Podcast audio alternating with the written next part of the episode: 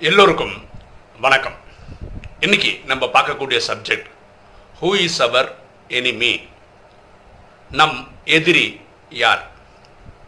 இன்னைக்கு மூணு real time சம்பவங்களை பார்க்க போகிறோம் அதுக்கப்புறம் இந்த சப்ஜெக்டை பார்க்க போகிறோம் இப்போ ஃபஸ்ட் எக்ஸாம்பிள் என்னுடைய வாழ்க்கையில் நடந்தது சொல்கிறேன் நான் நிறைய வாட்டி சொல்லியிருக்கேன் நிறைய கடன் இருக்குது நிறைய கடன் இருக்குது அப்படின்னு. ஃபர்ஸ்ட் அது எப்படி வந்ததுன்னு சொல்கிறேன் அதுக்கப்புறம் நமக்கு எதிரி யார்? அதை பற்றி டிஸ்கஸ் பண்ணுறோம்ல அதான் சப்ஜெக்ட் அதை பற்றி பார்ப்போம். ஒரு எக்ஸாம்பிள் சொல்கிறேன் பாருங்களேன். இப்படி தான் நடக்கலை ஆனால் இப்படி தான் ஒரு எக்ஸாம்பிள் சொல்கிறேன் ஒரு நம் நண்பர் இருக்கார். அவர் வந்து வெளியூரில் இருக்காருன்னு வச்சுக்கோங்களேன். இப்போ நான் சென்னையில் இருக்கேன் அவர் வந்து பெங்களூரில் இருக்காருன்னு வச்சுக்கோங்க. அவங்க நல்ல நண்பர்கள். அவர் நல்ல வசதியாக இருக்கார். ஃபினான்ஷியலாக ஸ்ட்ராங்காக இருக்கார். அவர் சென்னையில் ஒரு ப்ராப்பர்ட்டி வாங்கணும்னு எங்கிட்ட சொல்கிறாருன்னு வச்சுக்கோங்க. நான் சொல்கிறேன் ரைட்டு நான் உனக்கு ஒரு இடம் பார்த்து தரேன் அப்படின்னு சொல்லிட்டு ஒரு எக்ஸாம்பிள் சொல்கிறேன் ஆவடி பக்கத்தில் ஒரு இடம் சொல்கிறேன் அவர் என்ன பண்ணுறாருன்னா அவருடைய சகோதரர்கள் யாரோ சென்னையில் இருக்காங்க அவங்கக்கிட்ட சொல்லி இந்த இடத்த பார்க்குறாரு அவர் அது பார்த்தாரு வாங்கினாருன்னு எனக்கு தெரியவே தெரியாது. ஓகேவா? ஒரு அஞ்சாறு வருஷத்துக்கு கழிஞ்சு அவர் சென்னைக்கே வந்துடுறாரு. அவருக்கு ஏதோ ஒரு தேவை வருது. அதனால் அந்த இடத்த விற்று பைசா பார்க்கலான்னு நினைக்கிறாரு.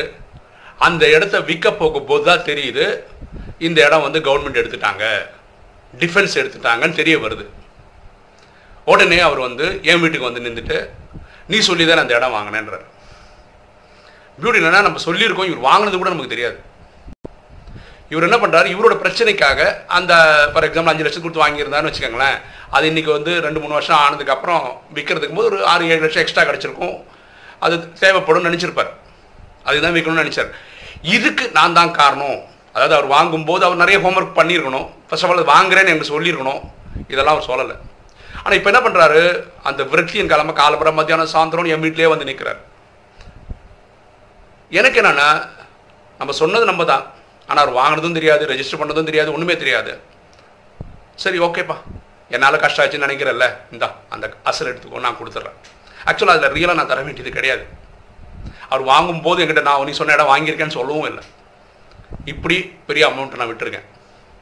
அதே மாதிரி நான் சில பிஸ்னஸில் இன்வெஸ்ட் பண்ணுவேன். சில பேர் வந்து கேட்பாங்க எனக்கு நல்ல பிஸ்னஸ் எதாவது இருந்தால் சொல்லுங்களேன் அப்படின்னா. நான் சொன்னேன் நான் ஒரு பிஸ்னஸ் பண்ணுறேன் அதில் ரிஸ்க்கும் இருக்குது ஆனால் நான் எனக்கு ஒர்க் அவுட் ஆகுது நான் பண்ணிகிட்டு இருக்கேன். இல்லை இல்லை ரிஸ்க் இருந்தால் பரவாயில்ல நானும் பண்ணுறேன் அப்படின்னு வருவாங்க. ஒரு ஐம்பதாயிரம் ஒரு லட்ச ரூபா போடுவாங்க. அவங்க துரதிருஷ்டமோ நம்ம துரதிருஷ்டமோ தெரியாது. நம்ம பணமும் போயிருக்கும் அவங்க பணமும் போயிருக்கும். உடனே நீ சொன்னதுனால தான் இந்த பிஸ்னஸில் நான் போட்டேன். நீ தான் தரணும் ஃபஸ்ட்டு ஓகேன்னு சொன்னவங்க பாருங்க அந்த பைசாலாம் நான் எடுத்து செலவு பண்ணலை. அவங்க வந்து காலம்பரம் மத்தியானம் சாயந்தரம் நம்ம வீட்டு வாசலில் வந்து நின்று ஒரே கலாட்டா பண்ணுவாங்க. சரி ஒழிஞ்சு போ. நம்ம பேக்கெட்லேருந்து எடுத்து கொடுத்துருவோம். இப்படி தான் எனக்கு கடன்கள் ஏற்பட்டிருக்கு. எடுத்து கொடுக்குறது எடுத்து கொடுக்குறதுல எங்கேருந்து கொடுக்குறேன்னா எங்கிட்ட இருந்த கிரெடிட் கார்டு எங்கிட்ட இருந்த பேங்க் இதை வச்சு நான் எடுத்து கொடுத்துருக்குறேன். இன்னைக்கு பேங்க்காரங்க நம்ம பின்னாடி வராங்க. இதில் ஒரு சிட்டி பேங்க்ன்ற கார்டை நான் ஃபுல்லாக முடிச்சிட்டேன். எஸ்பிஐ ஃபுல்லாக முடிச்சிட்டேன். ஹெச்டிஎஃப்சியில் மூணு அக்கௌண்ட் முடிச்சிட்டேன். இனி ஒரு அக்கௌண்ட் பாக்கி இருக்குது ஐசிஐசிஐ அப்படியே இருக்குது ஏபிஎன் ஆம்ரோ கார்டு ஒரு கார்டு முடிச்சிட்டேன். பாக்கி கார்டு அப்படியே நிற்குது ஹெச்எஸ்பிசி இருக்குது இது மாதிரி நிறைய கார்டு இனியும் இருக்குது நான் தர வேண்டியது. ஓகே நம்ம நம்ம சப்ஜெக்ட் வரும். யார் எதிரி?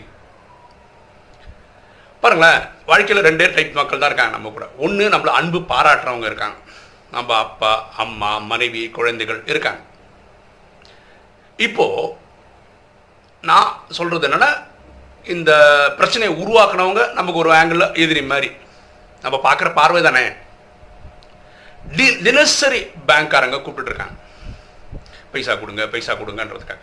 நேற்று மட்டுமே ஹெச்டிஎஃப்சி பேங்க்லேருந்து எனக்கு இருபத்தஞ்சு கால் வந்திருக்கு. ஐசிஐசிலேருந்து வந்திருக்கு. வேறு பேங்க்லேருந்து வந்திருக்கு. நான் தினசரி இந்த போராட்டத்தில் இருக்கேன். ஒரு ஆங்கிளில் பாருங்களேன். இந்த பேங்க் காரங்க கூப்பிடும்போது எனக்கு என்ன நடக்குது? மனசு வருத்தம் ஆயிடுது துக்கம் வந்துடுது சார் எதையும் தர முடியாமல் இருக்கே. பரவாயில்ல நான் யாருக்கும் கொடுக்க வேண்டியாத காசெல்லாம் கொடுத்து செட்டில் பண்ணியிருக்கேன். ஆனால் இவங்க கிட்ட தான் வாங்கியிருக்கேன். இந்த பைசா தான் எடுத்து கொடுத்துருக்கேன். இவங்களுக்கு நான் கொடுத்தே ஆகணும்ல. அது எனக்கு பயங்கரமாக வெளிக்குது அப்போது நான் இந்த கனெக்ஷனில் வரேன். ராஜயோக கனெக்ஷனில் வரேன். ரொம்ப நேரமாக கனெக்ஷனில் இருக்கேன். நான் சொல்கிறது உங்களுக்கு புரியுதா? நல்லவங்க நம்ம கூட அன்பு பாராட்டுறவங்க இருக்கிறதுனால நான் இறைவனை கனெக்ட் பண்ணலை. எனக்கு யார் அதிகமாக துக்கம் தராங்களோ அவங்க ஃபோன் கால் வரும்போதே எண்ணத்தால் எனக்கு துக்கம் வந்துடும் ஃபோன் எடுத்து பேசிட்டோம் வச்சுக்கலாம் அவங்க வசப்பட ஆரம்பிச்சிருவாங்க. இத்தனை வருஷமாக தரலாம் அப்படி வரலாம் இப்படி தான் அவங்களுக்கு நம்மளை பற்றி தெரியாதுங்க. நான் நல்லவனா கெட்டவனா தெரியவே தெரியாது. அவங்களுக்கு என்ன அவங்களுக்கு ஒரு டார்கெட் இருக்கும் அதுக்காக அவங்க பேசுகிறாங்க ஓகேவா அப்போது நான் இறைவனை அதிகமாக யோசிக்கிறதும் நினைவு பண்ண வைக்கிறது யாருன்னா இந்த பேங்க்காரங்க தான். இந்த பிரச்சனை கொஞ்ச நாளில் முடிஞ்சிடும்.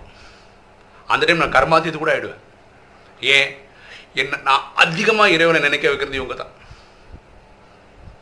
இவங்க கால் பண்ணி நான் எடுக்காத போது அவனுக்கு எவ்வளோ விழிச்சிருக்கும்.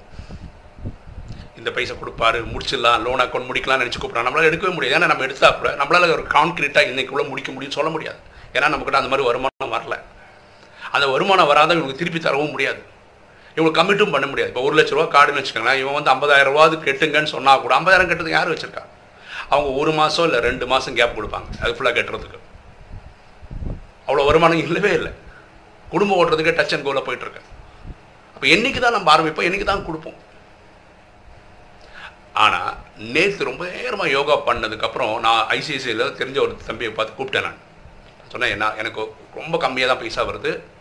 ஒரு ஐநூறு ஆயிரம் ரூபா எனக்கு மாதம் கட்ட முடியும். எல்லா கார்டையும் மொத்தமாக போட்டு ஒரு டிஸ்கவுண்ட் கொடுத்து மாதம் மாதம் ஐநூறுரூவா கட்டினா அட்லீஸ்ட் அந்த ஃபோன் கால்ஸ் வராத மாதிரி இருக்கும்ல. அப்போ அவர் சொன்னால் இல்லை அப்படி முடியாது. ஒரு ஒரு கார்டை தான் நீங்கள் க்ளோஸ் பண்ண வேண்டியிருக்கும். ஒரு ஆயிரரூவா தர முடியுமா? இருக்கிறதுல லோயஸ்ட் கார்டு எடுக்கிறேன். அதை ஆயிரரூவா கன்வெர்ட் பண்ணி தர மாதிரி நான் பேசி பார்க்குறேன். நீங்கள் கெட்ட ஆரம்பிங்க. அப்போ அவர் இப்போ சொல்கிறார் நீங்கள் கெட்ட ஆரம்பித்த அடுத்த நாள் இப்போ எல்லா கார்டுக்காரங்களும் வந்துடுவாங்க உங்களுக்கு டார்ச்சர் அதிகமாக தான் ஆகும் குறையாது. அது அப்படி தான் இருக்குது நான் ஒன்றும் பண்ண முடியாது. ஒன்று நீங்கள் கெட்டவே இல்லைனாலும் உங்களுக்கு வந்து டெய்லி ஃபோன் கால் வரும். கெட்டினாலும் பாக்கி கெட்டு பாக்கி கெட்டுன்னு வரும். நீங்கள் இதை ஃபேஸ் பண்ணி தான் ஆகணும். ஆனால் உங்களை ஒன்றும் லீகலாக ஒன்றும் பண்ண முடியாது. சட்டம் அப்படி தான் இருக்குது உங்களை ஒன்றும் பண்ண மாட்டாங்க. நீங்கள் கஷ்டப்படுறீங்க தரல அப்படி தான் எடுத்துப்பாங்க. இப்போது நம்ம எதிரி எதிரின்னு சொல்கிறவங்க தான் என்னை ஆன்மீகத்தில் உள்ள நிலவை கொண்டு வந்தவங்களே. நான் இறைவனை நான் அதிகமாக நினைவு பண்ணுறேன்னா ஒரு நாளில் இந்த பேங்க்காரங்க தான் காரணம். அவங்க எப்படி எனக்கு அப்போ எதிரியாவாங்க பாருங்களேன் ஆக்சுவலாக பார்த்தா இவங்கெல்லாம் எனக்கு தியாகிகள். ஏன் தியாகிகள்? அவங்க ஒரு ஃபோன் கால் இனிஷியேட் பண்ணும்போது எண்ணம் சொல் செயல் மூலமாக துக்கம் கொடுக்குறாங்க எனக்கு. பண்ணுறாங்க கண்டிப்பாக கொடுக்குறாங்க. அதனால் அவங்க பாவமும் சம்பாதிப்பாங்க. கெட்டதானே பசைப்பாடுறது உரிமையில் சொல்கிறது திட்டுறது எல்லாமே பாவம் தான் நான் திருப்பி கொடுக்க வேண்டியது கரெக்டு தான். அதை நான் கொடுத்து தான் ஆகணும். நான் கொடுக்கலன்னு அது எனக்கு பாவம் தான் அது எனக்கு நான் புரிஞ்சு வச்சுருக்கேன். அப்போது என்னோட அப்பா என் அம்மா என் மனைவி என் குழந்தைகள் அன்பு பாராட்டுறவங்க இருக்கிறதுனால வாழ்க்கை வாழணும்னு ஒரு எண்ணம் வருது. அது இவங்க பாசிட்டிவாக இருக்கிறதுனால. இவங்க நெகட்டிவாக இருக்கும்போது தான் நான் இறைவனே நினைக்கிறேன். இறைவனை அதிகமாக நினைக்க வைக்கிறது இவங்க தான் நான் கர்மாதி தானாலும் ஆயிடுவேன். இவங்க இவங்க கொடுக்குற டார்ச்சரில் அப்போ இவங்க எப்படி எனக்கு எதிரியாக முடியும்? அவங்க ஒவ்வொருத்தரும் தனக்கு பாவம் வந்து நம்மளை வந்து ஒரு புண்ணியமான ஆக்குறாங்க என்ன யோகி ஆக்குறாங்க என்ன ரொம்ப நல்லவன ஆக்குறாங்க நான் கனெக்ஷனில் போயிட்டு இவங்களுக்கு சக்தி வாங்கி கொடுக்குறேன். ஃபர்கியூனஸ் கடவுள்கிட்ட மன்னிப்பு கேட்குறேன். ஏன்னா இவங்க கூப்பிட்றான் நான் எடுக்கிறதே கிடையாது. அது எவ்வளோ பெரிய தப்பு? வாங்கியிருக்கோம் கொடுக்கணும். அட்லீஸ்ட் கொடுக்க முடியலன்னா சொல்லணும். இந்த பேங்க்கு கிட்ட என்ன பியூட்டி என்ன நீங்கள் கொடுக்க முடியலன்னு இப்போ சொன்னீங்க அரை மணி நேரத்துக்கு வேற ஒருத்தன் ஃபோன் பண்ணோம் அவனுக்கு நீங்கள் திருப்பி பதில் சொல்லணும். காலம்பரம் சாயந்தரம் வரைக்கும் இதே தான் பண்ணிட்டு இருக்கணும். அதனால தான் நம்ம ஃபோன் எடுக்கிறது இல்லை. ரெண்டாவது சம்பவம் சொல்கிறேன் பாருங்களேன். ஒரு நண்பர்.